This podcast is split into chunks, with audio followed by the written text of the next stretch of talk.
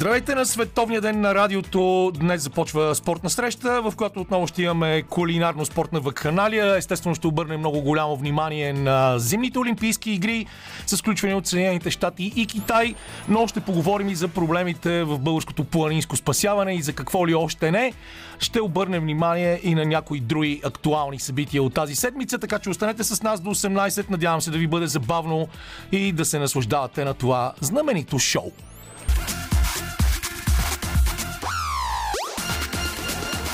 Спортна среща с Камена Липиев. И освен това с Лилия Големинова, Веселин Коев и Антония Каменичка. Лилия винаги се опитва да ни изненада с някакви музикални неща. Не бях чувал до сега за Джордж Езра, това беше това момче, Anyone for You. А, неговите родители са учители, а той казва, че един от хората, които са го вдъхновявали е Боб Дилан, макар че Боб Дилан със сигурност в момента не може да пее, независимо от гениалното си творчество. Здравей, Антония, как си? Здравей, Камене, винаги ме изумяваш как дори да не си в час с някоя тема, много бързо успяваш да го направиш, да влезеш, е сам. да влезеш в час. Не знам дали звездите ти ги говорят тези неща и как толкова бързо наваксваш с информацията, но изключително добро а, изложение направи. Иначе той е известен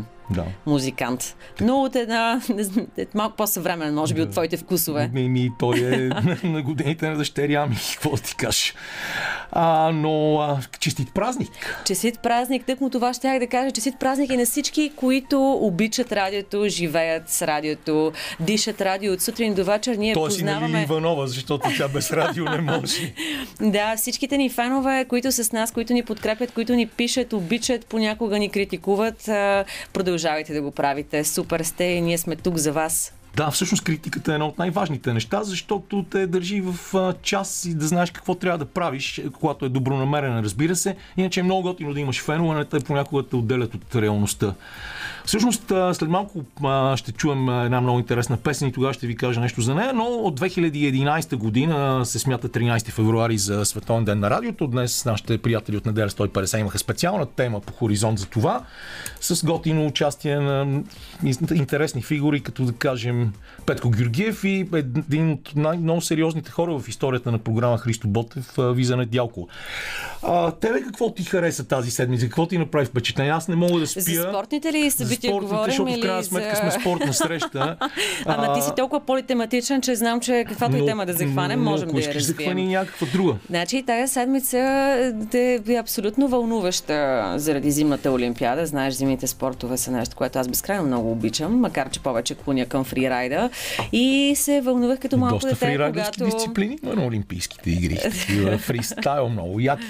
Фристайла е друго Да, нещо. знам. Между другото, ние имаме победи в фрирайда, само след малко ще кажа. Две готини тинейджърки в Австрия спечелиха първо и второ място, но за това след малко. Та исках да кажа, че когато Радо и Янков се състезаваше преди а, пет дни, ако не се лъжа, съм се вълнувала като малко дете. Мисля, че това беше едно от най-ранните ми ставания, за да го гледам на живо. И съм изключително горда с него и с това 15-то а, време и място. Той, между другото, има страхотна градация в кариерата си. Аз вярвам, че му предстоят още много победи. Аз имах удоволствието преди да заминат за зимните олимпийски игри да включа в предаването за половин час неговия треньор Георгия Тарасов Джоко, завършил също легендарното 133-то училище, в което съм учил и аз и разбира се Лилия Големинова, макар и само до 7 клас. А, и а, много си говорихме, а в петък се видяхме отново с Джоко и надълго и на широко говорихме за всичко, което стана там и най-важното, което трябва да кажем е, че Радо отново е в играта. Защото той в последните години, макар и без да го афишира самия той, както и треньора му, а, беше непрекъснато с травми, мина две операции, а, много операция на гърба, а, смениха, рискуваха и смениха дъската м- преди да заминат за Пекин. След една световна купа отидоха до Швейцария, взеха нов борт, успяха да го тестват тук и отделно заради цялата тази ситуация с COVID, а, те не си бяха виждали най-близките хора. Джоко има две малки деца. А, Радо, знаеш, че е от Чепеларе. Mm. и са непрекъснато бяха в някаква изолация и сега, слава богу, върнаха се, а, всичко е наред, а, няма COVID, няма нищо и са, са вече наистина с най-близките си хора. Изпитания... Радост приятелката си, радо не можа да си празнува рождения ден като хората на 26 януари. Изпитания на много нива. Един вид, но той доказа, че е устойчиво психическо момче. И на мен ми става много симпатично, когато коментира, че го е хванало и яд а, там за тези 36 стотни, макар че а, в интерес на истината на 36 стотни от а, човека на първо място, те се състезаваха двама в... А, Бенемин Карл се казва този Бени агент от Австрия. Точно Легенда така. също. А, та, каза, че когато си най-близо до нещо, те хваща яд, когато го изпуснеш и че не е неблагодарен. Нали? Изключително цени това, което му се случва, но знам ли, аз мисля, че той от тук нататък ще се представя все по-добре. А, какво друго да кажем? А, пък а, другата голяма новина, разбира се, и а, за Албърт Попов от днес. Той също записа... Браво, е! Браво! какво. Аз, аз макар, че съм сноубордист, уважавам и скиорите. Аз съм от тези сноубордисти. Няма да го пропусна, разбира се. А, макар, че започнах с Радо Янков. Та, на 17-то място завърши в гигантския И то гигантския слалом дисциплина, която той почти не кара с 53-ти номер. Това всъщност май е най-доброто ни постижение. В гигантски слалом на Олимпийски игри. Ами, точно така. А, и... Тук малко порових а, далечната 84-та, когато аз още не съм била родена. А, Петър в тази легенда. Пък аз бях 11 е 31 място. Сараево. Точно така. А, значи, Алберт е много готни на цялата история, защото Алберт в един период от време беше по-добър в гигантския слалом. Има медал от Световно младежко първенство когато тренираше с втория отбор на Германия, и това адски му помогна според мен в израстването му, а, той там беше наблегнал много на гигантски слалом. След това си се върна към слалома, който по принцип е българската дисциплина. В България сме силни предимно в слалома. През всичките години най-добрите ни постижения са там. И днес първо с 53 номер, 27 място в първия мач, изкачи се с 10 места нагоре, мисля, че му е седмо времето във втория мач, което е страхотно постижение.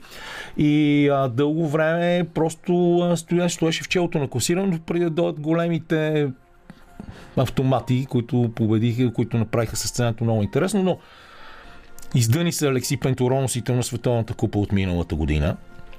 Издъни се Хенри Кристофършен, който е, е човек с адски амбиции, отпадна за Норвегия.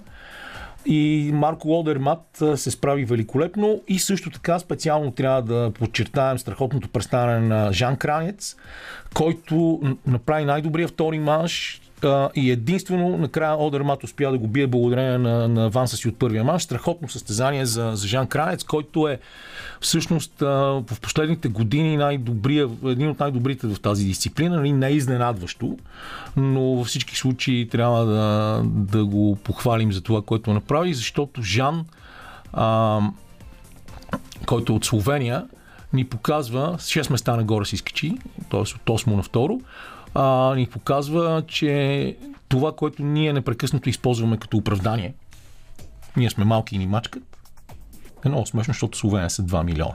Да. Е, имат, е. имат няколко златни медала на, това, на тези Олимпийски игри. Имат страхотна спортна система. Но те имат, те... имат играчи в NBA, само да споменем Лука да. Дончич, който е един абсолютен феномен. Имаха дълго време страхотен играч в а, националната хокейна лига, който се казва Анже Копитар. А, имат страхотни скачачи. Жените им спечелиха първо и трето място в един от, един от скоковете а, и просто са машини. Така като си е, говорим като хора влюбени в планината и снега, е... както сме се анонсирали тази седмица. Ето, ето тук, тук искам да спомена колко е важно, а когато държавата отделя много усилия и прави една система така, че да позволява и да насърчава хората да спортуват. И ефектът е на лице, защото аз като съм ходила там, почти не съм виждала човек, който да не, да не кара зимни спортове, да не кара колело през лятото и да се занимава с каквото и да е било. Просто там а, сякаш спорта си е някакси част от а, Ми... на, националното а, самочувствие Както няколко пъти съм казвал, за тъпо е да се самоцитираш, разбира се, но съм го казвал в този ефир, а, че на, мо, а, това, което аз мятам за, за своя мисия и, и за съжаление смятам, че не ми е много успешна, е да, да помогна на хората да, да разберат, че спорта е всъщност е част от културата на един народ. от бита, от начина на формиране на мисленето и ние сме свикнали, както много добре знаеш, да, понеже имаме някакъв национален комплекс за малоценност, да вдигаме в небесата хората, които успеят и след това да ги убиваме и да ги смацаме, стъпкваме в кълта, когато не успеят. Също, пример Григор Димитров, Това например. си е библейски и, комплекс. И, някакси дори и не успяваме да използваме инерцията през годините, защото националният ни отбор по биатлон за жени имаше невероятни постижения. Тази инерция на Катя Дафовска, Павлина Филипова, Ирина Николчина не беше използвана и сега се гради отново, макар че Милена се справя доста прилично. Днес Владо, Владо Илиев се представи много добре. А, в биатлона м- сега ще само да, да видя какво точно направи, защото той се качи с няколко места в преследването а, и а, дигна се с няколко места нагоре в класирането. А, макар че нали, нашите казват, че има слабо представяне на българите в Пекин, но като цяло, да, ако гледаме като отбор, защото биатлона са 8, 4 мъже и 4 жени, те са половината от българската делегация. А, 25-я Владо или днес с 6 места по-напред от а, това, което стартира. А, Кентен Фиома е естествено, който води в Световната купа пред Тара и Бьо този път, защото до сега Йоханес Стигнес Бьо спечели два златни медала за в штафетата и в индивидуално. И Едуард Латипов от Руския олимпийски комитет. Това са медалистите в биатлона при мъжете.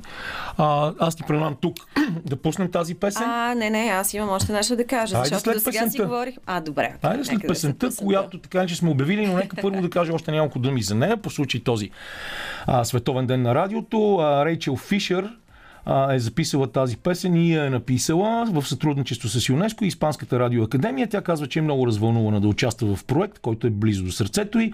Освен, че съм музикант, връзката ми с радиото започва на 19 годишна възраст, когато бях стъжант в BBC Радио Нотингам. Тоест и тя е от нашите.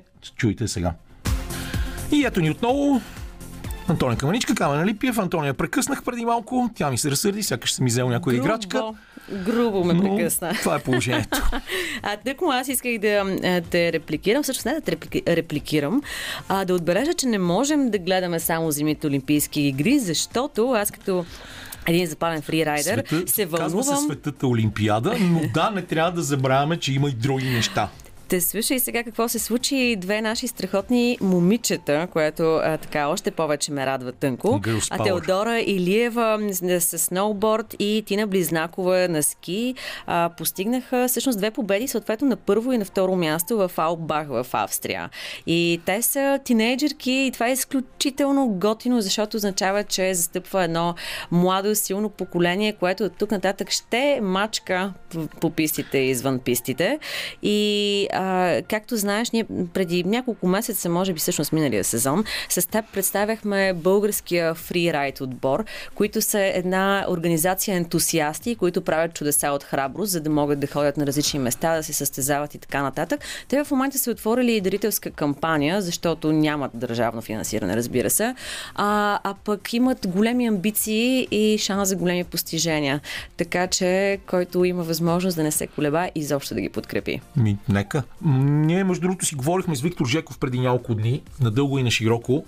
А, включително стигнахме до детайли в екипировката, негови нововъведения в а, сноуборда, които е правил специално за Сани а, и съответно неща, които и в момент, върху които в момента работи. Те работят в момента много с деца. Имаше детско състезание през седмицата и Сани и Виктор ходиха Сани с малкото бебче, което е на няколко месеца. А, и, и Виктор беше, когато се заговори за тия деца, е толкова ентусиазиран и е, това е смисъл в крайна сметка да си предадеш опита и знанията и да помогнеш и на други хора да, да стигнат в по-високо ниво, защото Виктор е един от пионерите на сноуборда в България въобще. А, не случайно коментира и състезанията по сърф, истински хавайски, така наречения сърф на Олимпийските игри, както сега и а, сноуборда, тогава за Евроспорт, сега беше в Българската национална телевизия. И това е, е смисъла на цялото нещо. Не ти да си супер великан, нали, да направиш нещо и после да се оттеглиш а, в скъпата си вила, каквато естествено Виктор и Сани нямат, защото са български спортисти, да си пушиш пурите и скъпия ром, да си пиеш, Аз- а, да, да отидеш и целият опит някакси да го дадеш, да, да, дадеш възможност на други хора да се научат и да станат и те част от световния елит.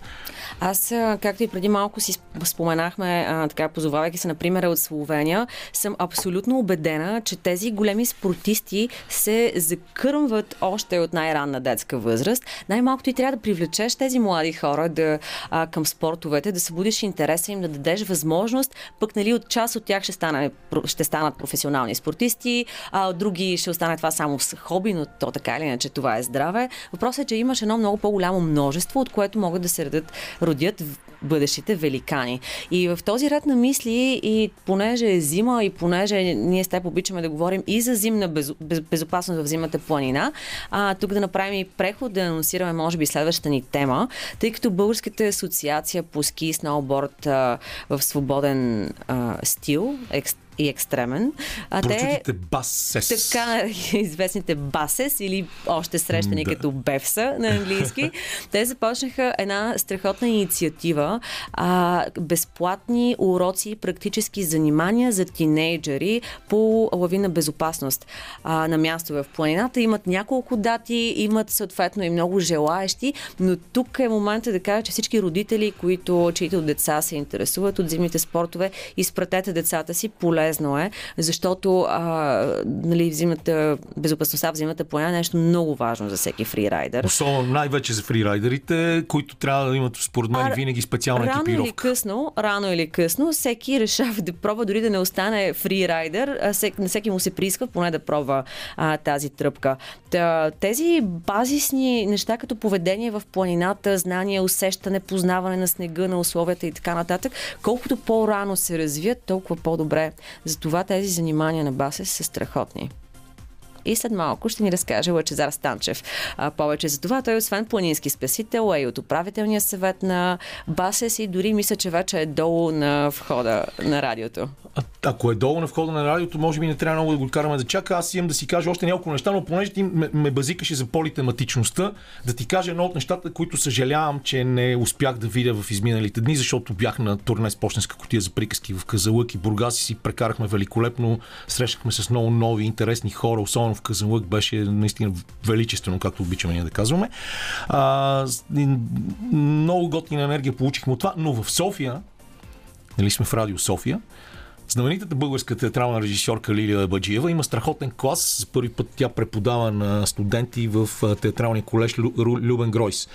И а, понеже имам привилегията да се смятам за нейн приятел, от миналата година слизат тези деца, а, които са изключително интересни и те имаха сега, играха Шекспир в камерната зала на театър Българска армия, долу в мазето. Малко сцената не е много уютна, но а, Адски ме яд, че не, не можах в петък и събота не бях тук и не отидох да ги видя, защото има няколко изключително интересни деца, които според мен ще станат, ще станат страхотни актьори. И следващия път сигурно ще отида. Даже си говорихме вчера с Лили, нейният покоен свекър Иван Абаджиев е най-голямата легенда в дигането на терести в световен мащаб. Той имаше, имаше годишни от смъртта вчера и с нея си говорихме да, за това дали си спомням колко поправки на световни рекорди имат неговите штангисти. Над 450. И той е пример, макар че много пъти беше и наказан заради това, че доста негови спортисти са използвали непозволени субстанции. А неговата методика работи до ден днешен, по цял свят се работи с нея и най-интересното е, че той всъщност е измислил абсолютно всичко сам. С интерес към биохимия, към всичките процеси в организма и, и човек общо взето изпреварил времето си и затова такава, такава легенда. И друго, което ще кажем, даже този път си пуснем за първи път в това предание ще пуснем две песни една след друга. Невероятно. А, друго, което да кажем е, че Велислав Стоянов ще бъде гост-диригент на оркестъра на Българското национално радио само след няколко дни и репетират, а той записва в момента и нов албум с страхотната си група The Essential Funk, Essential Funk Trombone и да се върнем отново, това ще бъде истински тюрлиговеч към баскетбола, защото вчера имахме страхотно дерби в Националната баскетболна лига и за четвърти път тази година, два пъти в първенството и два пъти в Балканската лига. Балкан победи Левски и то като гост в зала Универсиада. А, стават интересни неща в първенството. Отбора на Спартак Плевен през тази седмица надигна глава и спечели две победи. Едната като гост на Черноморец в Бургас, хита на сезона с Черноморец. И другата на Академик Пловдив, което също се смята за някаква изненада в българското първенство. Знаете, че в България най-интересните неща бяха кампанията за събиране на средства заради проблемите на дъщеричката на Стойко Сакалиев, които страхотно бързо се събраха тези средства и от благодарение на феновете на ЦСК, благодарение на бизнесмени и на въобще на обикновени хора. И другото е всичките неща в ЦСК, а, които са свързани с ограничаването на техните трансфери. Там страхотна дарителска кампания отново за пелянковците на ЦСК събраха над 350 хиляди лева от единия милион, който те имаха да връщат, за да им позволят да картотекират нови играчи. Така че има понякога и такива неща, случват се чудеса в България от време на време. Какво хубаво дълго изложение. Само ти можеш да разкажеш толкова много интересни истории Да за, 3 ми... толкова- за да- 3 минути. Да надрънкам толкова много и глупости дори за да не, толкова малко време. и, и да не доскучаеш на слушателите. Сега, какво, какво се разбираме? Една песен и две песни. Отиваме, отивам да взема Лъчезар Станчев, така че пусни, моля те, две песни. Тук а, интересното парче е изненада дали си го заредил, дали Лили вече го е заредила. М, Предполагам, че ще го пуснем а, в средата А, на няма да следващия, след издаваме 17 часа. Да. Веско, помогни ни. Парчета едното на Queen, другото на абсолютните легенди от Earth, Wind and Fire, In the Stone. Вчера, разхождайки се в морската градина в Бургас, моля ви, Spotify ми пусна изумително концертно изпълнение на Earth, Wind Fire от 1977 година. И аз естествено си го върнах няколко пъти, защото това е една от най-легендарните велики групи. Общото с Чикаго, не знам дали знаеш, е, че техен продуцент на много от нещата, които са правили е легендарният Дейвид Фостер. Вие с Лили Големинова имате много музикален а, матч, както се казва на чист български. А, А, Тя знае как да те, да, да те поглези музикално а, в неделя. Имам пъл, абсолютно пълно доверие. Още от началото, когато започваше това предаване през ноември 2020 година, единственият ни разговор беше искам яко фънк, сол и нови български яки парчета и това до ден днешен, без да си говорим, се случва абсолютно всеки ден, да не говорим пък за тези абсолютни легенди, които чухме сега. Обаче сега сменяме рязко темата, забравяме за Олимпийските игри и се хвърляме в други неща. Хвърляме се направо в зимната Защото планина. е тук, Лъчезар Станчев и а, току-що той каза, че се чуди дали да каже нещо. Ние го стимулирахме да го каже. Лъчо, здрасти, кажи го, моля ти се това на всички да видят. Здравейте на всички, мерси за поканата. Еми преди доста години всъщност успях да набия на кедър един чадър в залата на Буба на стадиона и така започваме темата от един спорт, но скачаме Тоест- директно мисля в друг. Тоест, слуховете, че имам легендарна баскетболна кариера, току-що се сринаха. И аз за това ще ти разкажа за най-унизителния момент в моята баскетболна кариера, която приключи още на 20 години, но след това продължавах да играя и когато създадохме така наречената НБА България, първата аматьорска лига, сега слава богу има много сериозно развитие на аматьорския баскетбол, а, играхме матч и прочутият треньор Явор Аспарухов Лари идва на бърза атака от дясната страна на коша и аз решавам, че ще му попреча. Излагах лъчо, че е чедър, но не е чедър. Има един случай пак от 77 година в зала универсиада, когато един американски баскетболист Дерел Грифит прескочи един белгиец. Е, Лари не успя да ме прескочи, но така заби през мене, че това сънувах кошмар и след това още няколко, няколко дни, години. Е, забавни истории, далече, далече ни върна, но а, аз тук ще... при- Гене, Тук си ще кажа, че ако не беше, а, ако не беше ти това си го казал, затова си го позволявам аз да го кажа, ако не беше такова дърво в баскетбол, нямаше сега да си кедъра, който всички познават. И всеки някъде някога е срещал. Но не съм. Нека, нека да си минем ние на нашата тема, да се гмурнем в дълбокото бяло в зимата планина, защото, както преди малко анонсирахме, Басес започнаха да правят една изключително полезна и готина инициатива, да обучават тинейджери с а, така наклонности и интереси към фрирайда и не само, в безопасност в зимата планина и най-вече а, лавинна безопасност. Поздравления за което. Как върви Благодаря. до сега? Имахте де две дати, на 20 февруари има още една дата. Да, на 20 феврари вече пълним датата, все още има места, можем да поемем между 15 и 20 деца общо взето, но пак казвам, това е нали, тази годишното издание. Ние започнахме две години преди пандемията, второто издание на лавинистика беше планирано за м- градовете извън София. За съжаление успяхме само 3-4 преди всичко тотално да бъде затворено, но успяхме да направим във Враца, в Благоевград, в Самоков. И във всички тези градове има интерес от страна на децата. Да, това са все пак подбрани градове с планинска традиция. Не, не говорим единствено и само mm-hmm. за ски. А, така, опасностите за зимната планина, дебнати просто хора правещи преходи, трекинг и така И нататък. това го виждаме всяка година. Всяка година го виждаме и на фона на това, което си говорихме с Антония преди ти да ни дойдеш на гости, а, че нашата цел е да градим култура в хората, а, особено пък когато се правят неща, които са опасни, особено в зимни условия. Макар, че ние знаем, че стават тъпоти, а, да кажем, при опити да се качва връх Ботев и през лятото. И това е изключително важна мисия, според мен, и трябва да ни изкажеш повече за нея, защото има адски много смели хора, които mm-hmm. смятат, че могат да покажат колко са велики по пистите mm-hmm. и забравят елементарни неща, като да си купат подходящата екипировка. Mm-hmm. Нали, после ние с Антония сме го дърли хиляда пъти това за липсата на хеликоптери и такива неща. Ти да. си все пак си с планинската служба, спасителна служба. Така че дай да започнем от начина на градене на тази култура. Как успя, опитвате или успявате да го направите това? И има ли разлика, ако започнеш да се обучаваш на 14, на 16 и на 30. Става ли ти някакси по-интуитивно и естествено да разчиташ планината? Краткият отговор да. Много благодаря за тия логични е, и свързани въпроси.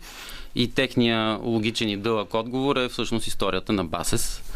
Защото Басес, може би в годините, които съм ти треснал от чадър, е създадена 20 няколко години вече и Общото от 2002-2003 започнахме да правим курсове по лавина безопасност и това е базирано на нашия негативен, на моменти крайно негативен опит с тия работи. Тоест, това са изстрадани неща, научени уроци, които се опитваме да предаваме на другите, така че да не ги повтарят. В тия години ние сме били в гимназията, има един лав, на нас нямаше кой да ни каже. И всъщност, чрез нашия негативен опит, ние натрупахме доста знание, в последствие го канализирахме, разбира се, почнахме да обучаваме и след доста години на провеждане на курсове стигнахме до така съзряхме до идеята, че всъщност ние трябва да ги хващаме от първи момент, в който излизат, падат по някакъв начин родителските забрани на 14-15 и тръгват сами. Защото в този период, това е началото на така наречения за нас, на, на шега между нас, период на безсмъртие, който трябва да е около 25-6 на тези деца. И Всъщност, ако тук се връщам на твоите думи, ако ги хванем много рано, ако просто знаят за проблема, защото голяма част от нашите грешки бяха от чисто незнание, че как функционират планината и какви били могат да станат горе.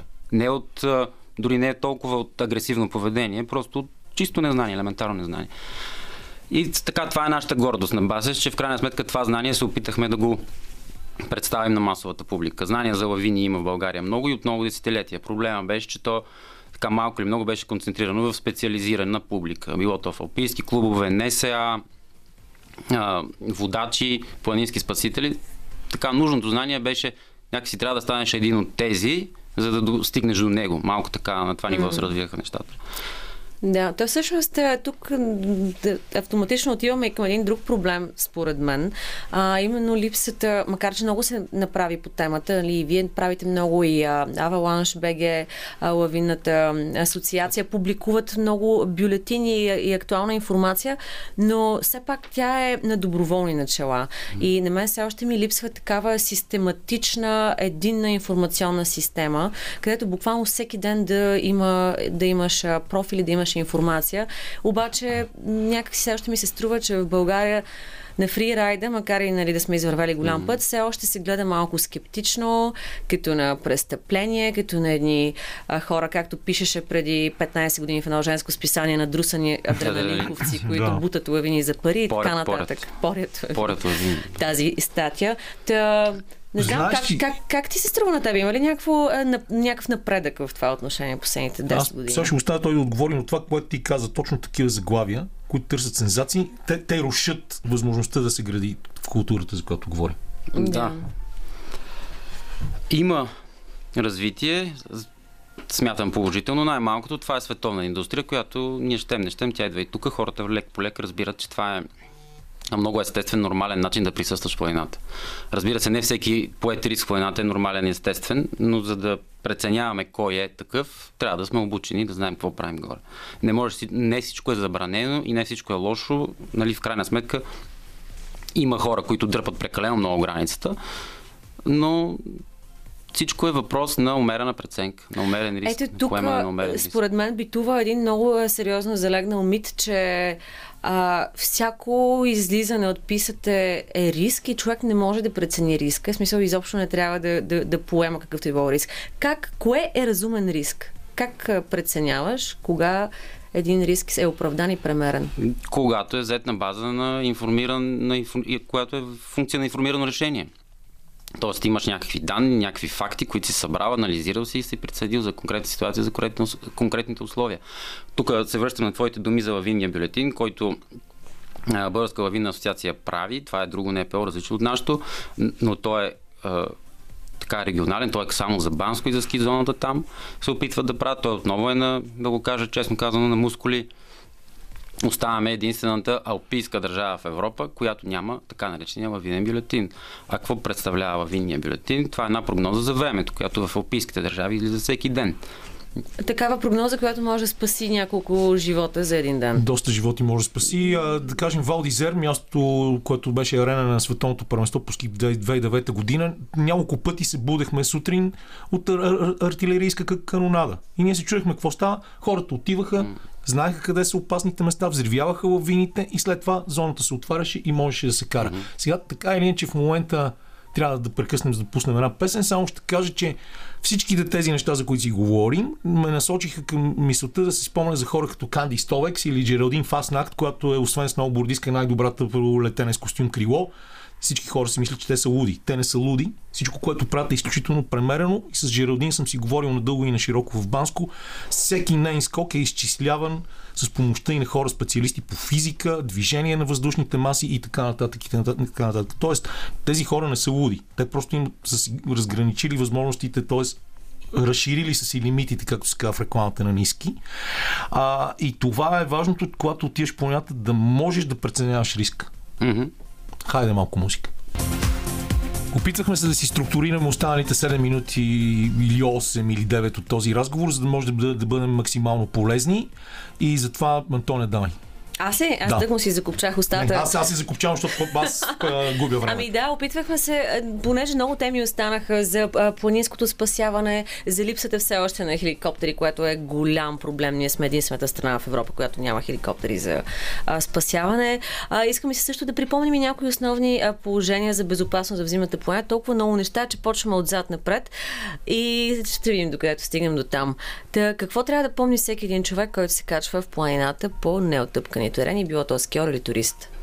Стандартът за безопасност в момента включва един лавиен комплект, който е индивидуален лавинен уред, като тук подчертавам индивидуален, това е най-важната част от, цялото, от цялата фраза, сонда и лопата. И другото нещо, което е много важно е да се знае как се ползват. Тоест, четвъртия елемент човека. А, как се ползват се учи на курс. Било то курса на Басес, било то курсовете на другите организации, които вече са така доста разнообразни. Има и други курсове. Има предостатъчно материали, между другото, в интернет, но докато не пробваш тези неща на практика и не ги усъвършенстваш, къде да стане като мускулна памет, просто не става. Ами има дори техника на копане. Сега може някой да му стане смешно, но има техника как най-бързо се стига до пострадал, така че да не му така причиниш допълнителни травми с лопатата. Кучетата колко помагат с това? Също? Ами кучетата са елемент от спасителната техника е така и организация на спасителна служба, а не на индивидуалното спасяване, така да го наречем другарската взаимопомощ, на която ние учим от БАСЕС. Тъй като това е система, това куче трябва да стигне до, до терена, трябва да бъде повикано. Никой не ходи с лавинно куче на преход в планината. Да, нали? а, така че Добре, стигнахме Помагат, до но... лавиния, индивидуален лавинен комплект и да знаеш как се ползва. Да, Какво да. друго задължително трябва да ти оттеква в главата? Когато да знаеш как се ходи на планина. Общо взето зимно време, лавини, изключително важен е избора на маршрут. Тоест, не случайно зимната маркировка в планините ходи по билата. Там, където върху теб няма как да падне нещо. Тоест, подготовката на маршрута. И разбира се, да си наясно с метеорологията в предходните дни и тази, разбира се, в деня на, на, на въпросния преход. Бил, бил той с ски, с сноуборд, пеша и така нататък. Тоест, накратко, с една дума, абстрактно, за съжаление, подготовка. Тази подготовка е преди а, преди излизането и то значително време човек просто да е наясно какво се случва горе. Или поне да добие информация от хора, които са наясно. Добре, стигаме вече и до способността да прецениш условията в случай, че нямаш актуален лавинен бю- бюлетин. Това вече май тук идваме до сложната част. Да, тук идваме до сложната част и неща, които просто се учат, ходи се на курсове, Анализира се, правят се профили, тестове на снежната покривка и се анализира някаква вероятност за нейното падане. Разбира се, 100% сигурност няма никъде. Оттам нататък е въпрос на консервативен подход, така че да не се случват бели. Сега ти като планински спасител, всъщност тази зима има ли сте казуси? Ви спася... Ходили ли сте да търсите, да спасявате някой или е сравнително спокойно за сега? На мен ми е спокойно, просто защото на мен не ми се е случило да, да участвам. Иначе, иначе още в началото на сезона в Пирин един доста неприятен инцидент и тук, може би, преди един месец на Витоша. На Витоша имаше да. едно много, много изключително дълго спасяване. Нещо от сорта на 23 часа да. акция. Да. Там има закъсня... закъсняване при подаване на сигнала. Още последствие група тръгва. В момента не знам до какви човек се оцеля, разбира се, не знам с какви така увреждания и доколко. Като говорим за планинската спасителна служба, трябва да кажем, че всички трябва да знаят, ако не го знаят, че хората там са доброволци. Не всички, не но всички, 500, да, 550 част от тях. Да. Така че, скъпи слушатели, не правете глупости, не създавайте излишни главоболя на тези хора, които така или иначе отделят от времето си. Подготвяйте се, правете си, както се казва, ресърча. Между другото, има много полезни описани зимни маршрути. А, в един сайт, чето име точно сега забравих, но със сигурност всеки, който може да ползва Google, mm-hmm. може да ги намери. А, включително там е отбелязани какви, е, кои са участъците, където би могло да има лавини, но естествено те са подбрани, както и ти каза, така, че да вървят предимно по била и по безопасни терени. Ако мога тук нещо да добавя, исторически безопасните места стават вече, как да кажа, с въпросителна. А, тук е другия голям проблем, че заради климатичните промени и mm-hmm. тези големи флуктуации mm-hmm. на температурите, насякъде вече опасността от лавини дебне много повече, отколкото преди години. Да. Словете не са стабилни и това трябва да си има предвид също. Битува така един лав, че и глобално затопляне, то какъв сняг, пък оттам нататък какви лавини. Всъщност ние сме свикнали дългогодишно с някакво поведение на снега в нашите планини което, то се мени заради то се мени, и особено заради тези температурни амплитуди, за които говорим. Ами, няколко години подред на 2500 през януари вали дъжд. Това не е нещо, с което сме свикнали изобщо да боравим и съзнанието ни трябва да е готово за, за взимане на такива решения на, место, на место, предвид условията и постоянно анализиране на ситуацията. Както винаги няма да ни стигне времето, затова ако искаш да те оставим, ти да кажеш нещо, което е важно и сме го пропуснали до този момент. Имаме малко време, няма да говорим за боравене с алпийски инвентари, достъп до трудни терени на 25 и 27 февруари. В сайта може да се намери mm-hmm. информация за това. Ще бъде много интересен курс с Виктор Варошки. Аз призовавам тези, които смятат, че децата им би следвало да се образоват или самите деца ни слушат, да заповядат на курса ни на 20, да ни намерят в социалната мрежа. А на всички останали, преди да предприемат сериозни неща, да се подготвят. Тая подготовка казахме за какво става дума. Просто яснота, къде си тръгнал, какво ще правиш, резервен план, какви условия те очакват. Супер. Аз мисля точно така да завършим. За хеликоптерите ще си говорим друг път обаче. Ще си говорим. Нашите врати са винаги отворени. Ние, когато сме с Антония заедно за предаване, винаги гледаме да имаме такава тема. Не ни се получи преди три седмици, защото тогава никой не пожела да дойде. Защото имаше страхотни условия да, и всички бяха в планината. Всички бяха в планината, но няма да, няма да я оставим тази тема на заден план. Но ти благодарим, че беше с нас. Ние след 17 часа продължаваме с един, който никога не ми е бил чадъри и се намира в Лоренс, Канзас, Иво Иванов. Иванов просто е по-нисък. Така се изтъркаля първия час на нашето предаване в световния, на световния ден на радиото, 13 февруари. Говорихме си за много неща и разбира се най-важното, последния час надявам се е бил много полезен за всички, които се интересуват от екстремно каране, фрирайд и въобще от културата на живеене в планината. Естествено, втория час ще отдадем дължимото на Иво Иванов, който ще ни разкаже за предстоящия днес Супербол, най-голямото еднодневно спортно събитие в света, а накрая ще отлетим и до Пекин с пратениците на БНТ.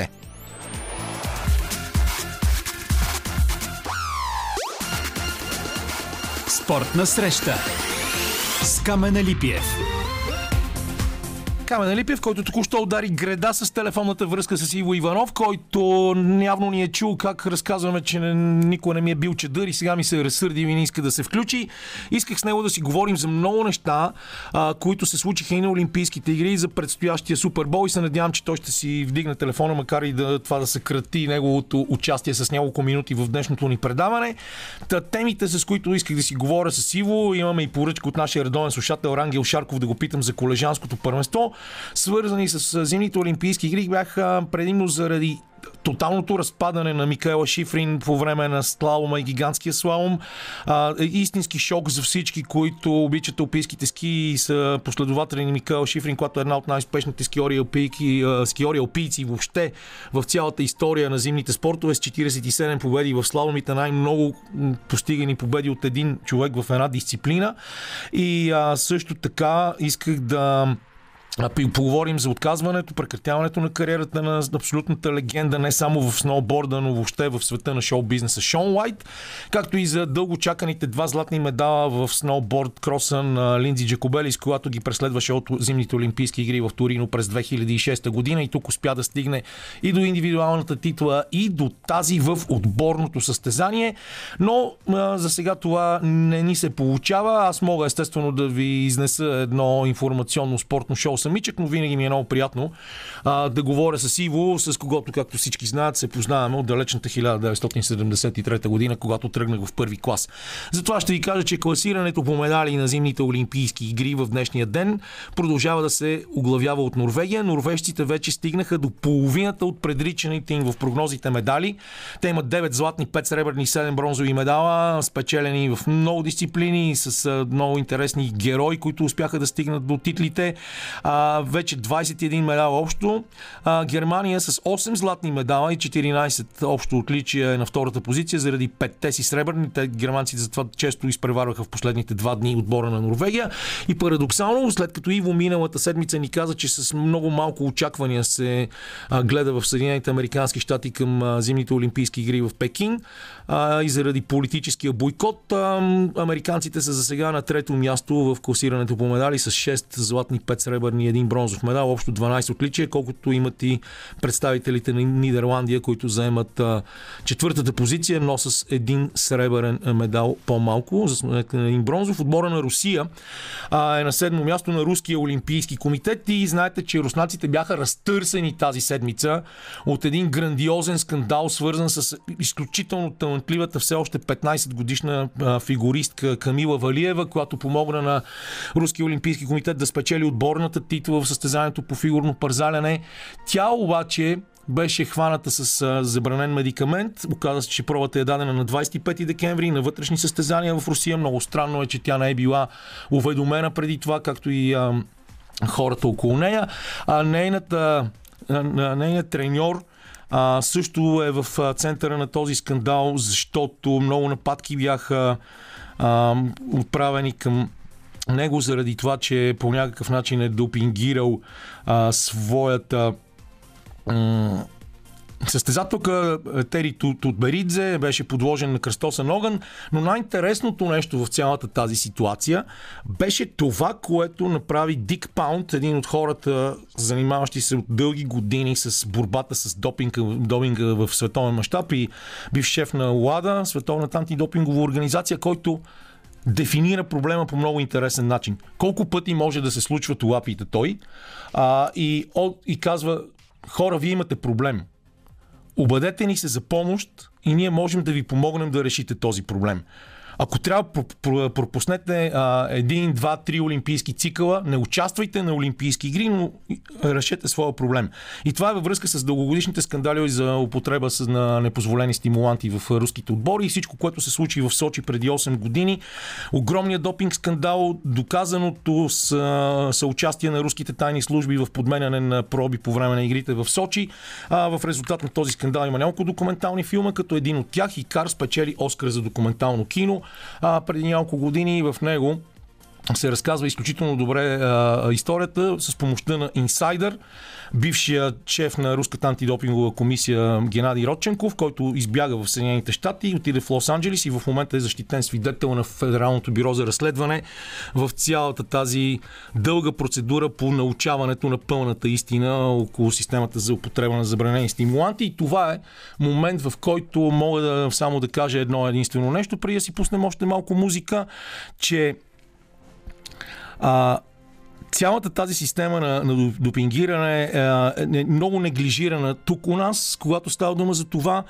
А, и всички казват, то само руснаците ли взимат, те ги гонят политически, но тук става дума за неща, които са доказани. И когато се докаже употреба на забранени стимуланти от легенди на световния спорт, които не са руснаци, а, това също винаги а, може да бъде а, видяно как се, какво им се случва. Ланс Армстронг, а, да кажем Бен Джонсън, супер фигури в световния спорт, които загубиха абсолютно всичко и то Ланс Армстронг дори не беше хванат да си призна сам, че е употребял забранени медикаменти. Мериан Джонс влезе в затвора. Така че това е една много, много дълга тема, която в момента не искам много да застъпвам, защото не ми е, как се казва, не искам да си развалям олимпийското настроение. А, единственото, което ще направим в този момент, защото Иво така или иначе не се, не, не се включва, явно не може да си вдигне телефона, а, е, че ще пуснем едно парче на Шон Уайт, легендата на сноуборда, който прекрати своята кариера, трикратния олимпийски шампион в халфпайпа, в Торино, Ванкувър и Пьонгчанг. Той не можа да спечели златния медал, не можа да спечели медал тук, остана на четвъртото място в последното си състезание заради не много, не много добър трети ран, но той остава като най-голямата икона в сноубординга, не случайно попадал на корицата на списания Rolling Stone и заради това, че се занимава и с музика, а пък всички български жълти медии експлуатират естествено връзката му с актрисата от български происход Нина Добрев, така че Шон Уайт, продължаваме с опитите за Иво, ако не ще ви говоря аз за Супербол. И това е Шон Уайт с неговата група. Дори нашия музикален редактор Лилия Големинова каза, че толкова я харесала музиката, че си я слуша, докато е, открива Шон Уайт като музиканта. Сега ние открихме Иво Иванов, който все пак се събуди и се надяваме, че не е в резултат това успиване на злоупотреба с фестивални напитки, господин Иванов, защото имате да ни разказвате за Супербол. Снуп Дог го обвиниха в сексуален турмоз. Той каза, че това е сквизинг, т.е. иска да му изцедат парите. А, и 7 милиона майстро от 30 секундния клип. Аз съм си отворил рекламите, още не съм ги гледал, ще ги гледам до вечера. Как си, Соколе? Много добре, приятели, много добре. Готов съм за, за Супербол. Аз а, имам традиция, имам купон тук, който а, става в моя дом на всеки Супербол. Аз до вечера ще направя купон да. вкъщи с Велислав Стоянов също по случай Супербол. О, великолепно. Легендарният Вили Стоянов. Yeah. А, а, събираме се около 15 човека и а, употребяваме това е странен обичай, защото а, всеки открива екзотични, странни бири. По една бира, а, в смисъл по една бира. Всеки донася, да кажем, 5-6 бири, но а, а, всичките са или от а, Индия, или от Тайван, или от Пакистан, или от Египет. Бири, които, за които никой никога не е чувал. Тук има такива магазини, в които могат да бъдат открити. И а, правиме дегустация по време на по време на Супербола и в повечето случаи бирите са ужасяващи. да. И резултатите винаги са печални в края на матча. В края на матча забравяме да гледаме матча, забравяме да гледаме рекламите, а, имаме някакви смътни спомени от а, шоуто на полувремето. Но а, това ме чака и сега просто събирам сили. Опитвам се да мобилизирам своят алкохолен фитнес и останките от него и да, да съм готов за, за подвизи. Какво очакваме от този матч? Кажи за рекламите. Ние винаги с теб имаме традиция още от началото на 90-те години да, да, да говорим за рекламите на Супербол и за цената им. Да, 7 милиона за 30 секунди. А, просто а, нереални са вече цените а, на рекламите. Не знам дали са, доколко са оправдани. А, особено когато става дума за матч като днешния, в който двата отбора, честно казано, нямат огромно, а, огромна база фенове, нямат много последователи. Лос Анджелес Ремс нямат много фенове и това е така, защото ти знаеш за миграцията на този отбор. Той някакси... Те бяха в Лос Анджелес, преместиха се в Сейнт Луис. Единствените им успехи бяха свързани с а, техния престой в Сейнт Луис. А, след това се върнаха в Лос Анджелес и, и значи това постоянно движение на отбора и горе-долу а, негови, липсата на успехи а, допринесе за някакси за загубата на фенове. А пък а, Синсинати просто са малък пазар. И а, също така това е отбор, който. Но в крайна никога сметка е, е много хубаво на Охайо нещо да му се случи хубаво. Нали, на- то, всички се базика, че това е най-гадният щат, че нищо не се случва там. Да. Даже вклю- включително имаше много готин лав в изминалите дни за това, че феновете на Синсинати Бенгъл са се оплаквали колко са скъпи билетите. Ми вие имахте 33 години да спестявате. за да, Да, си ги да, купите. много добре. Аз имам приятел, Дойчин, много добър приятел в Синсинати. Той е и мой Той приятел също. Да. Той, той Дойчин каза Кършовски, който се занимава също така с а, рехабилитация, Фитнес. фитнес и така нататък. Да, великолепен човек, великолепен. А, и той, той използва същите думи. Той каза, трябваше нещо такова да се случи на Синсинати, нещо хубаво да му се случи. А, даже той, Джо Бърл, котребека на Синсинати, също се шегуваше, защото а, когато а, се развихри Омикрон и всички играчи а, имаха положителни тестове из цялата лига, Синсинати озадачаващо нямаха положителни тестове дълго време. И а, Джо Бърл каза, ми логично е, защото няма какво да се прави в Синсинати и си- всички си седиме в къщи. Няма къде да ходим. Такъв е града. А, но хубаво е, че Синсинати действително са на Супербол. А, какво да очакваме? Какво да очакваме от матча? А, знаеш, а, Лос Анджелес се сочат за фаворити, но а, фаворити бяха всички отбори, които се сблъскаха с Синсинати в тия плейофи и всичките вече са си у дома. Всичките фаворити не са на Супербол. Всички бяха преодоляни от Синсинати, така че всичко е възможно. Джо Бърл разполага с оръжие в нападение, с а, страхотни ресивъри и най-вече Чейс, който е един от най-бързите играчи в а, НФЛ. И да, да, от другата страна е- има Купър Кап.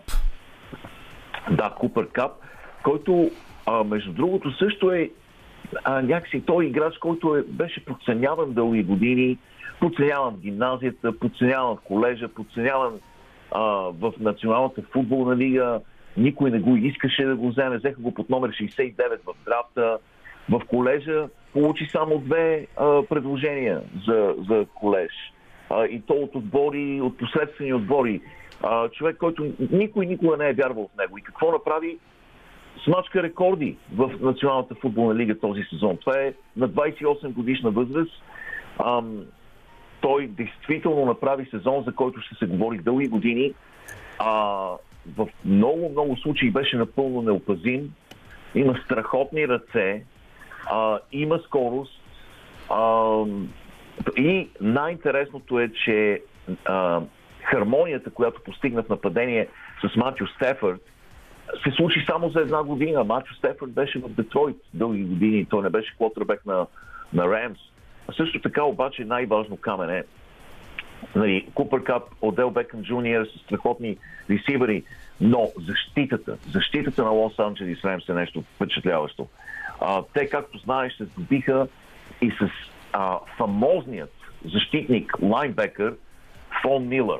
Вон Милър, когато взеха от Денвър по сред- средата на сезона, и а, Вон Милър, който уше на преклонна възраст, но подобно на твоята външност, неговата кариера изживява ренесанс в момента. И, и... Да, ако знаеш какви баници Много- съм направил, О, да, да, да. Това се говори. Гледаме CNN тук. А, и, и, така че а, защитата, балансът, нападение и защита е това, което дава голямо преимущество на Лос Анджелис, както и разбира се факта, че ще играят на своя собствен стадион а, в Инглвуд. А, и общо взето повечето пре- пре- хора тук предвиждат успех на Ремс. А, не мога обаче да не спомена безобразната игра на Лос Анджелис преди 3 години, когато бяха на Супербол. Бяха на Супербол и а, може би а, създадоха най- грозният за гледане матч в историята на, на това събитие. Просто 13 на 3 резултат. Те отбелязаха 3 точки, а, но по, по-шокиращото беше, че и, и Нью Ингланд играха много слабо. и да паднеш от отбор, който е отбелязал 13 точки, е нещо, което просто не се случва. Той, този матч беше непоносим за гледане. И сега всички очакват някакъв реванш. А, да, да се реваншират за, пред зрителите в цяла Америка, нали, за този колосален крах, на който ни подложиха през 2019 година. Що се отнася до рекламите, да, ние наистина с теб а, ам, гледаме, гледаме рекламите, защото винаги сме се интересували от маркетинг, от телевизия, от симбиозата между спорт и, а, и, нали, и а, бизнес. И а, в случая вече се стига до ексцеси, наистина. А, 7 милиона долара е, безумие. Безумие. И, и то нали, разпродадено всичко доста преди самия Супербол, който е много интересно, но в крайна сметка тук цялата идея е, че това е а, нещо като Супербол е не само футболен матч, но то е и върха на рекламната индустрия в Съединените щати, защото всички се надпреварват да правят специални реклами за Супербол и понякога се получават много добре, понякога естествено да. има и страшни тъпотии, но това е състезанието между а, креативността на отделните рекламни агенции и компаниите, които лансират своите продукти, чието имена ние, за съжаление, не може да споменавам. Аз ти как, че стоят отворени пред мен рекламите, но а, това, да, да, ако искаш до тук да спрем с това нещо, друго, ако имаш да ни кажеш, защото аз трябва след малко да, да направя нещо, което ако не го направя Васил Урбанов ще ме пребие, а той е доста як, да, а, да спомена шесте да. нации, защото до сега не съм ги споменал. Да, разбира се. Шоуто на полувремето се очаква с много голям интерес, разбира се, защото а, имаме легенди в рап музиката, колосални легенди в рап музиката. Снуп Дог, Еминем, Кендрик Ламар, Доктор Дре и Мери Джей Блайч. Да, Мери Джей Блайч се очаква и още една изненада, за която не, не е ясно каква е, но може би и още някой ще се присъедини към тях. Какво може да се направи, какво могат да направят а, тези суперзвезди за тези 12 минути, не е съвсем ясно, но факт е, че се очаква с голям интерес. Ние сме били свидетели на някои великолепни а, представления на полувремето, някои ужасяващи, ужасяващо слаби също така представления на полувремето. А, били сме свидетели на скандални ситуации. А, помниш Дженет Джексън и Джастин Тимберлейк.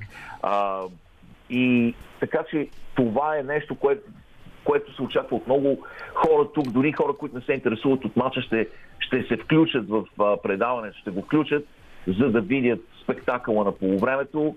И а, общо взето това е около Супербола. А, все пак, въпреки, че двата отбора не са а, нали, отборите, които се очакваше да бъдат на финал, а, милиони, милиони, милиони хора в Съединените щати ще гледат матча, милиони хора по целия свят ще го гледат. Така че а, очакваме с огромен интерес. Добре, благодаря ти. Само да кажем, че Макс Спорт 2 излъчва този матч до вечера за първи път от 90-те години насам по българска телевизия. Всички могат да имат достъп до двубоя. Макс Спорт излъчва и турнира за 6 нации по ръгби. Втория кръг а, завършва след малко. Играе се 22-та минута на първото полувреме на двубоя между Италия и Англия. Англия водят с 14 на 0. А вчерашните матчове изключителна драма. Уелс успя като домакин да победи намиращия се в перфектно състояние Шотландия, който миналата седмица победи Англия. И Франция победи Ирландия в също изключително спорван интересен матч с 30 на 24. Ако а, искате, в момента може да си пуснете сигурно Макс Спорт 2 и да гледате Васил Урбанов и го слушате така коментира. Иво, много ти благодаря. Благодаря ви и на вас. След една песен време ще звъним в Китай. Връщаме се в студиото с обещаната връзка с пратениците на Българската национална телевизия в Китай. Стефан Георгиев Калин Гугов. С тях е и оператора Николай Балкански, който стана много интересен герой на един сюжет, излучен по Българската национална телевизия. Как се опитва да говори с едни роботи и те само му казват сложи си маската, сложи си маската. Въобще, Стефчо ти ми каза преди малко, че времето е великолепно и се усеща минус 30 градуса. Как точно се оцелява в тази ситуация? Отново добър вечер, ефирите на Българското национално радио. Както и миналата неделя ще спазваме тази нова пресна тенденция и се надяваме другата седмица да бъде така. Директно на въпрос как се справяме, и аз вече не знам как се справяме. Всичко е гордо нормално. Днес, понеже беше доста натарен ден, така да, да го кажеш, ми трябваше да... Дай, понеже тази връзка е много нестабилна, да сменим сега телефона, който е набран вече от Антония Каменички, да пробваме по телефона. Я да видим сега как е положението. Здравейте, сега чуваме ли се по-добре? Да, аз и преди малко те чувах достатъчно. Да, Добре, надявам се и сега връзката. Сега, сега е по-добре, защото там беше много нестабилна връзката и непрекъснато се променяше и ти се губеше гласа. Така че продължавай напред. За температурите, мен малко ми омръзна да говоря по тази тема, но както стана дума и миналата седмица, прогнозите за наше нещастие се оправдаха и времето е безкрайно неприятно. Днес беше вече, може би, апогея на всичко, защото прекалено натоварения календар и двата старта в биатлона, заедно с гигантския слал на ските, където под втория манш беше отложен заради лошото време. Общо взето поставиха нашите екипи в малко затруднена ситуация. До преди малко се налагаха всякакви методи за сгряване, включително и в момента с употребата на някои напитки, разпространени по Балканите, но като цяло всичко минава гладко и се опитваме да, си, да се справяме с задачите, които има пред нас. Да, сутринта даже аз като пътувах рано-рано сутринта китайско време към Янцин, където е гигантският слон в алпийските ски, се натъкнах на доста интригуващи моменти, защото автобусът, с който се предвиждахме, мина по абсолютно некочистена магистрала, отдолу с ледена обвивка и с един колега, също с колега фотограф, който прави снимките за Български олимпийски комитет Йордан Петков, се молехме да стигнем живи и здрави до крайната дестинация, защото наистина беше изключително тежка бурята тук и метеорологичните условия бяха много, много деликатни. така че това и състезателите го отчетоха, че тези условия не са никак приятни, но пък това, е условие, това са условията на зимната олимпиада. Все. А, имаха много работа и нашите хора, които се грижат за обработването на пистата, Емо а, и целият екип там а, на Валю Стефанов, а, Ники, Галя и така нататък. Аз си пиша с тях в а, популярното китайско приложение WeChat и даже имам с а, едно много готино видео как а, обработват и изхвърлят снега от пистите с една страхотна машина. Но какво друго? Кажете няколко думи за биатлона, защото ние за Алберт поговорихме. Може да кажете естествено и Алберт какво е казал пред вас. А, защото българското представяне, поне до този момент на нашето предаване, беше споменато с най-основен акцент Радо Янков. Така че давайте за другите неща и разбира се за другите, които аз не мога да, да дори да искам да, да знам какво да ви попитам, защото не знам точно кои са нещата, които са ви впечатлили, които са ви интересни в момента на такова разстояние от вас. Ако трябва да говоря само за днешните стартове... Не, можеш да, да говориш за всичко. Да.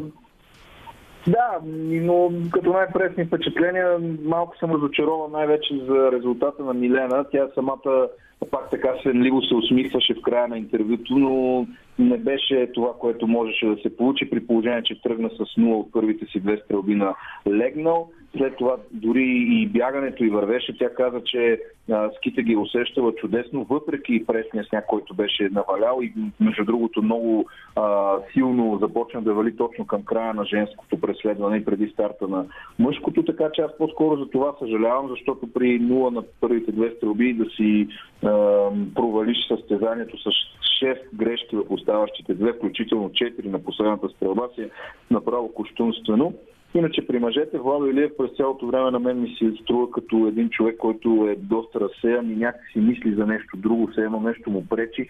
При първия старт каза, че не функционира добре тялото му, след това днес беше много добре в бегово отношение, но пък стрелбата каза, че пушката му е била замръзнала и това му е попречило. Вчера сам призна, че е обидно дори. Това беше точното определение. Епитета, който той използва, беше обидно за това да не свали последния изстрел и това е цяло негова грешка. И мен малко ме яд, просто защото е постижимо да влизат около 15-цицата нашите биатлонисти, поне Милена и Владо, разбира се. Милена ще си остане с това 17-то място от спринта. И понеже заговорихме за биатлон, аз само да кажа преди Калин да започне да разказва неговите впечатления като цяло от Олимпиадата, че според мен Марта Рой Зеланд ще бъде сигурен номер едно на тези игри от към успехи, защото вече има три златни медала смесената щафета и плюс спринта и преследването днес, като остави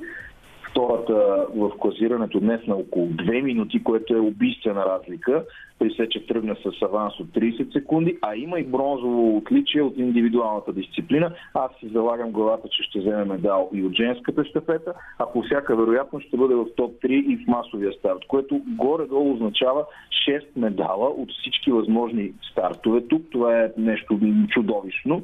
И днес не случайно на пресконференцията почнаха да задават въпроси, сравнявайки е с постиженията на Бьорн Дален при мъжете от преди години. Напълно заслужено. Понеже, понеже днес бях на алпийските ски, няма да да тормозявам твоите слушатели с темата Алберт Попов, тъй като сте обсъдили вече, но все пак да а, ви споделя, че днес имах а, досек, ходейки натам и да пребивавайки около състезанието с колеги журналисти от Харватия и от Словакия.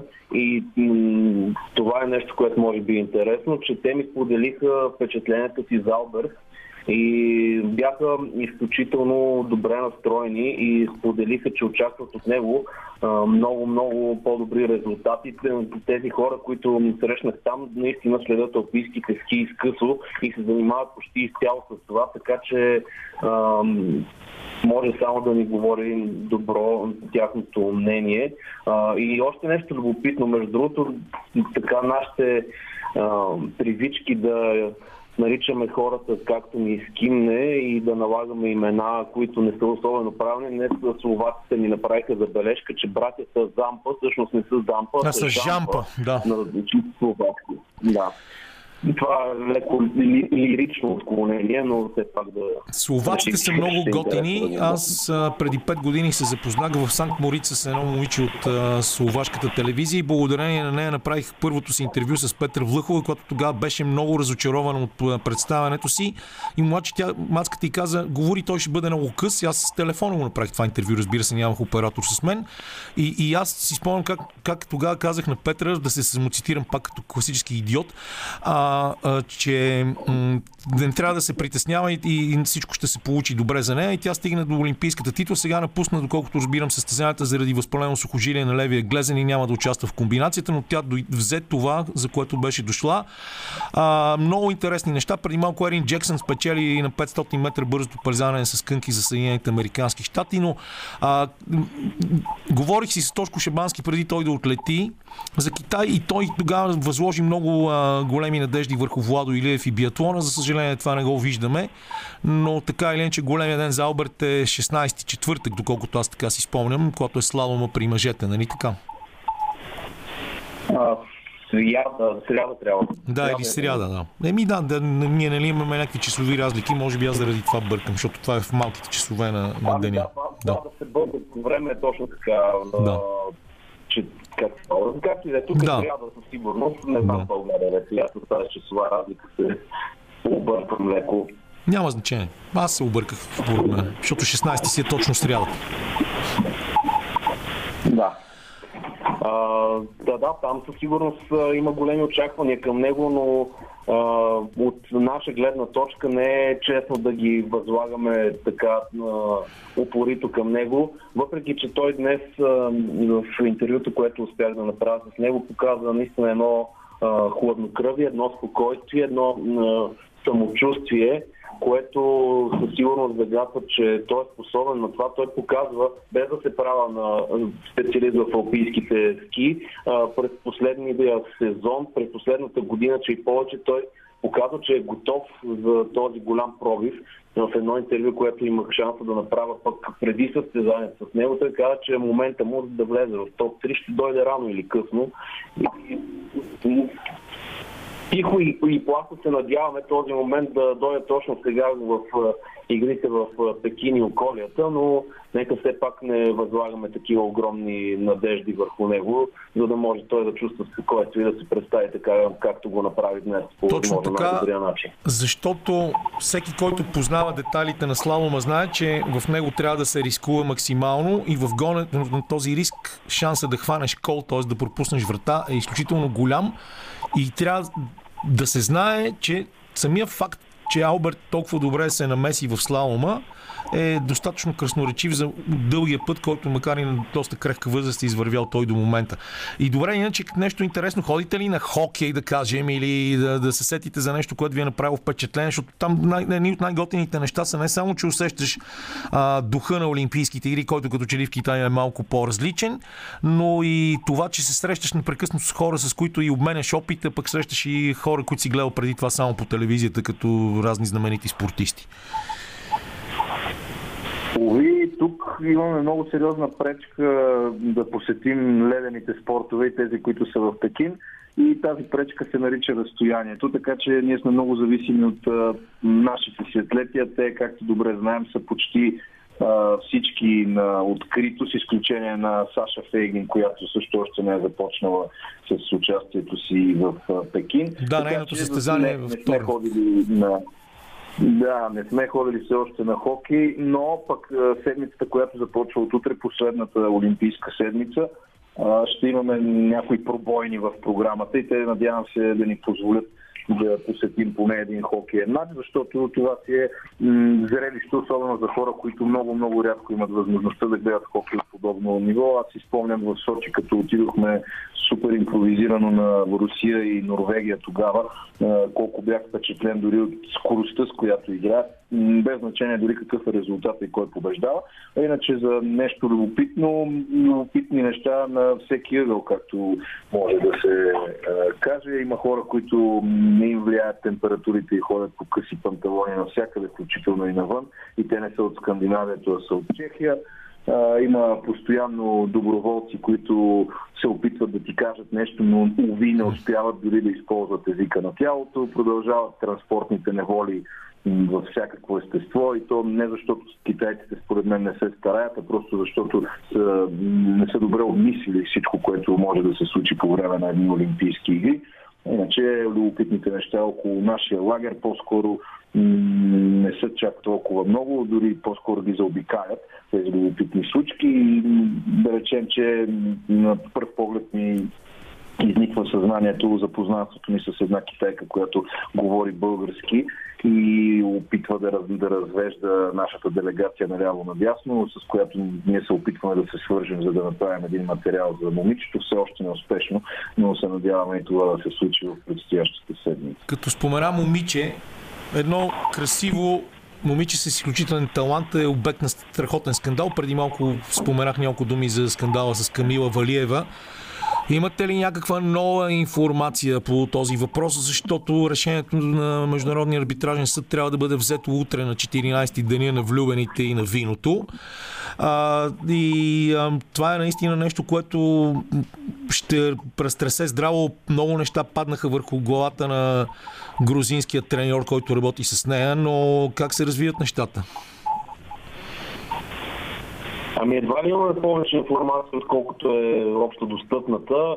А, наистина тук поток е огромен от тази въпросна информация, докато Стефан преди малко каза, че а, имаме проблеми с стигането до залите в Пекин. Преди 2-3 дена а, бяхме в китайската столица и аз с оператора Колко Балкански отидохме до залата по фигурно парадаляне, за да заснемем кадри, които ще ни послужат да направят на един материал свързан с историята на тази зала, мога да ти кажа, че наплива там от журналисти беше огромен. Аз не знам въобще как стигнахме и как се върнахме от там, защото така наречените шътели, бусчетата, които ни извозват на там, бяха препълнени в разрез с всички противоепидемиологични мерки и просто този скандал с Валиева разпали такива страсти, че видях журналисти не само от Русия, Штатите и домакините от Китая, буквално от цял свят А, така че нещо ново не мога да кажа със сигурност от общо достъпната информация, но тук вихрушката, която се разрази на Олимпийските игри е наистина сериозна. Мен пък по-скоро ме ядосва това, че руснаците явно не си взимат полука от всичките скандали, в които бяха въвлечени, които бяха доказани през последните години. И тук говорим, говорим дори не за за жена, говорим за едно дете, спокойно можем да кажем, за едно момиче на Да, 15 точно. години, което... Извинявай само да те прекъсна. Как Точно да заради го това, заради това пада толкова много обвинения върху Етери Гогиевна Тутберид за нейната треньорка, която е на 47. А, И самата тя участваше и в а, състезания, в шоута на лед и така нататък, но а, всичко пада като че ли върху нея, може би за да се опитат да запазят психиката на Валиева, която в момента е наистина под страхотен натиск. Тази психика мисля, че е вече сериозно разклатена, най-вече защото мисля, че вероятно ти е попадала снимката из интернет пространството, в която Валиева си закрива лицето, докато напуска миг зоната и профучава по-скоро покрай всички журналисти, които я питат а, взимала, ли си допинг, взимала ли си допинг, което не е много страшно, поне според мен, за спортист на толкова на ранна възраст. Било то вече и олимпийска шампионка, макар олимпийска шампионка в отборна дисциплина и то за няколко дни преди да се разрази цялата тази патаклама около нея. А, иначе аз вчера опитах да говоря с руски колеги тук. Успяхме все пак да проведем едно бързо интервю с а, а, Сергей Погребняк, който е от а, Расия си водня. И той ни обясни в прав текст как а, всички в Русия следят естествено изкъсно тази ситуация, но много хубаво завърши своята теза, че ние в Русия няма да си признаем дори да сме виновни, което е доста трезво мислещо, като се замислиш, но и, по- и показателно за това как процедират там. И това не променя естествено и моето становище, че мен ме е яд, че един очевидно обещава, че спортист може много бързо да бъде въвлечен в а, една буря от скандали, която да не се отрази много добре. И това, което вчера направих като анализ за, за БНТ, беше, че това име ще бъде запомнено. Лошото е, че не се знае как ще бъде запомнено и дали с този прословут четворен скок, който тя успя да приземи, или с поредния допинг скандал. Мгм. Иначе руснаците не се представят толкова лошо този път, но а, аз лично се чудя на какво да обърна внимание, защото толкова много интересни неща станаха. Например, титлата на Иво Нисканен в ски бягането на 15 км, която е за първи път за Финландия след невероятния а, чу- а, скиор Еро Ментиранта, който печели през 1964 в Инсбрук. Такова дълго чакане. За тях и със сигурност цялата история на Еро Ментиранта е много интересна. Ти имаш една книга, подарил съм ти така с спортния агент Стев Чуизи. Там пише за него много интересни неща, за неговото природно, забо- неговото заболяване, което води до а, създаването на много повече червени кръвни тълца в тялото, което помага на спортистите. Но кажете по едно изречение, кои са вашите герои? Ти спомена вече една, Стефи. А, но как, какво, е, какво ви е нещо, което до този момент най-ярко се е запазило в паметта ви? С тези първи 10 дни на игрите. А, ако трябва да кажа нещо различно от Рой Зеланд, бих казал една нейна сънародничка, Тереза Йохалк, просто защото гледах по телевизията обаче, а не на живо. Това състезание в ски бягането, което тя спечели само с а, 4, 4 десети ми се струва от секундата пред а, двете финландки. И това също ми се струва а, хем много интригуващо, хем превръщащо Йохалк в а, много значима фигура на тези игри. Казах вече за биатлона, аз много говоря за биатлона, просто защото до момента съм присъствал на абсолютно всяко едно състезание. Имам по-така... Чудесно, ние така или иначе не сме говорили в предаването много. Да, и иначе, ако там при мъжете много откровенно ми харесва това противопоставяне между Йоханес Ингнесбьо и а, Фион Мае, като много хубава беше репликата на Ингнесбьо, че се е радвал повече на медала на брат му, Таре и Био, Днес отколкото втори, да? неговия собствен в Крим. И това ми направи на мен силно впечатление. Силно изказване просто. Иначе оттам нататък истории колкото искаш. Но когато говорим за герои, според мен двете норвежки, съответно ски бягането и за биатлона към момента, особено Рой Зеланд е моят категоричен фаворит за лицето, за емблемата на тези игри. Аз пък още от миналите Олимпийски игри имам герой. Той се казва Естер Ледецка, въпреки че а, тази година не успява в Супер Джито да направи този подвиг от 2018 година. За мен е ледецка е наистина друга класа. Просто да се състезаваш в два спорта и да можеш да правиш такива постижения е нещо уникално. Сега мисля, че завърши, ако говоря на Изус, ако не се бъркам на петата позиция в Супер Джито, а в сноуборда, който гледах на живо, защото тогава беше и участието на Радо Янков, ледецка просто ги размаза. Да. Беше безкомпромисна и с квалификациите, в квалификациите втората след нея беше на повече от 2 секунди и половина. До края ледецка беше абсолютно безупречна и само да припомня, че всъщност основната и дисциплина сноуборда, с която тя стартира кариерата си, напоследък се превърна всъщност в доста второстепенна и тя участва в няколко старта годишно. Сега се пусна на Олимпийските игри без никакви проблеми си взе златото. Благодаря ти много, наистина беше много убедително. Много ви благодаря. Бях обещал, че ще свършим по-рано, защото не ви прекъснах с музика, за да си говорим. Ще се чуем и другата седмица. Успех в оцеляването в Китай и до нови срещи. Уважаеми слушатели, с това завършваме днес в Международния ден на радиото. Поговорихме повече, колкото обикновено, но се надявам, че ви било интересно. Останете с новините на Българското национално радио в 18, а ние ще се чуем другата седмица. Чао!